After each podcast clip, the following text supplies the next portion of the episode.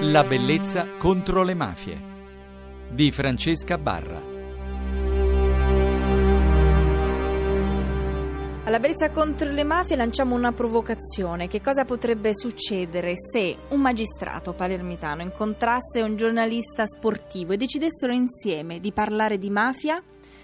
accadrebbe che si potrebbe scrivere un libro, un libro di dieci passi ad editore. Noi ne abbiamo già parlato con il giornalista sportivo, ma a me questa notte la bellezza contro le mafie fa piacere invece parlare con il magistrato, con Mario Conte ai nostri microfoni. Buonasera. Buonasera, è veramente una provocazione ed è sicuramente una curiosità, un, un'opera che nessuno aveva mai tentato di, di fare. Come mai un magistrato incontra un giornalista sportivo e decide di scrivere con lui un libro?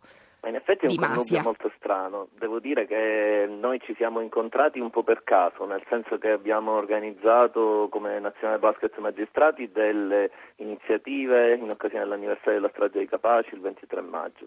E Flavio è stato uno dei primi con la Nazionale Basket Artisti a venire a Palermo e ci ha colpito subito, mi ha colpito subito la sua partecipazione. Io pensavo sempre che i giornalisti vivessero in un mondo un po' dorato, soprattutto quelli sportivi. E devo dire che la sua partecipazione, la sua competenza nel settore mi ha veramente colpito. Poi siamo diventati amici e poi, devo dirlo, un po' stuzzicato io um, affrontare questa um, attività editoriale, questa nuova esperienza che per me era veramente una novità perché io ho scritto dei libri giuridici ma uh, non mi ero mai occupato di un settore come questo. Allora, innanzitutto forse un filo conduttore fra l'impegno civile e lo sport sia proprio il seguire un, delle regole. Sì, questo devo dire probabilmente... Che è forse un punto, uno dei punti in comune fra, uh, fra voi o comunque fra il vostro lavoro noi tra l'altro abbiamo scoperto, mm, anche dopo aver cominciato a scrivere il libro, di essere stati entrambi arbitri di pallacanestro nella gioventù. Questa sì è un'ulteriore cosa che ci ha legato. Mm, devo dire che mm, io giro molto alle scuole eh, a Palermo, ma in giro per l'Italia anche. Una delle cose che i ragazzi apprezzano maggiormente è vedere questo parallelismo tra lo sport e la società, vedere come attraverso il rispetto delle regole nello sport loro si possano educare a un rispetto poi delle regole nell'ambito della vita di tutti i giorni della società. E, mm, sì, è un qualcosa che sicuramente mh, mm, è stata agevolata dal fatto che Flavio è un grande giornalista sportivo, io mm, l'ho fatto un po' da giovane, devo dire, con modesti risultati, però è una cosa che sinceramente ci è sembrato un aspetto interessante da approfondire e probabilmente anche un, uno spunto nuovo ecco, per mh, portare un messaggio ai giovani. Che messaggio? Il messaggio è quello che loro devono cercare nel quotidiano di incominciare al, a recuperare il gusto della legalità. Il gusto della legalità è quel qualcosa che Paolo Borsellino definiva sempre una delle cose più belle che i giovani possono imparare ad apprezzare fin da piccoli. E questo è un dovere che sicuramente noi cerchiamo un po' di spiegarlo nel libro, è un qualcosa che noi dobbiamo insegnare ai ragazzi, perché è un momento storico in cui sicuramente questa situazione di mancanza di valori, di mancanza di rispetto della legalità si avverte, i giovani lo avvertono, io lo vedo proprio quando vado nelle scuole, i ragazzi sono un po' disorientati. E attraverso oh, proprio il rispetto delle regole più semplici, proprio quelle del quotidiano, si può cercare di capire quanto poi sia importante e quanto sia utile il rispetto poi delle leggi in genere per la costruzione di una società civile con la C maiuscola. Perché dieci passi? Ma i dieci passi, devo dire, nascono da una intuizione sinceramente molto geniale del nostro editore. Noi avevamo inizialmente strutturato il libro in una maniera un po' diversa, avevamo mh, pensato a una organizzazione un po' più tradizionale con dei capitoli. Poi in realtà, siccome abbiamo utilizzato delle citazioni infratestuali, una di queste è proprio un passo dei scusando il bisticcio dei cento passi Peppino impastato.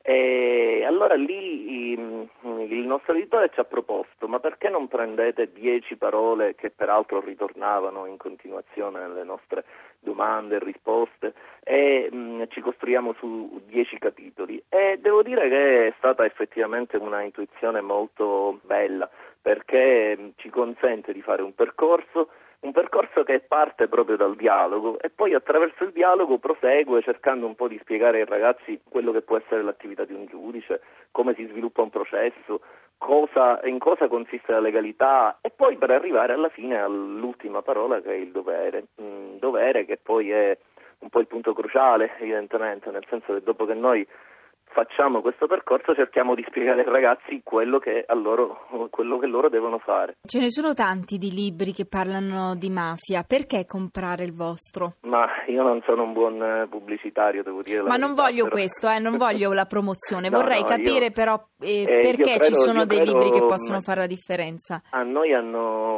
hanno detto due espressioni nel corso delle diverse presentazioni che abbiamo fatto in giro un po' per l'Italia che mi hanno colpito molto. La prima è che il nostro è un, cate- un libro che è una sorta di catechismo laico e questo mi fa piacere mh, perché effettivamente vuol dire che ha mh, qualcosa di utile da insegnare. La seconda cosa che molti tra l'altro non considerano probabilmente un complimento, ma secondo me la cosa più bella che mi possono dire è che è un libro semplice, che possono leggere tanto i ragazzi quanto gli adulti e che soprattutto um, cerca non solo di sfatare determinati ormai falsi miti secondo i quali i giudici sono una sorta di superuomini che vivono in un altro mondo e che devono salvare la società dal male, cosa che non è assolutamente così, mm, ma soprattutto anche che mm, consente di spiegare dei concetti che apparentemente sarebbero abbastanza banali, ma che in realtà ci rendiamo conto anche a causa, e ne parliamo proprio nel libro, della eh, del degrado un po' dell'informazione diventano dei concetti complessi. A me molto spesso capita di andare ad esempio nelle scuole e di sentirmi dire ma ehm, lei non è un giudice, è un pubblico ministero proprio perché eh, magari la gente non conosce neanche più la differenza tra pubblico ministero e giudice, pensano che il pubblico ministero non sia un giudice, mentre invece il pubblico ministero è un magistrato.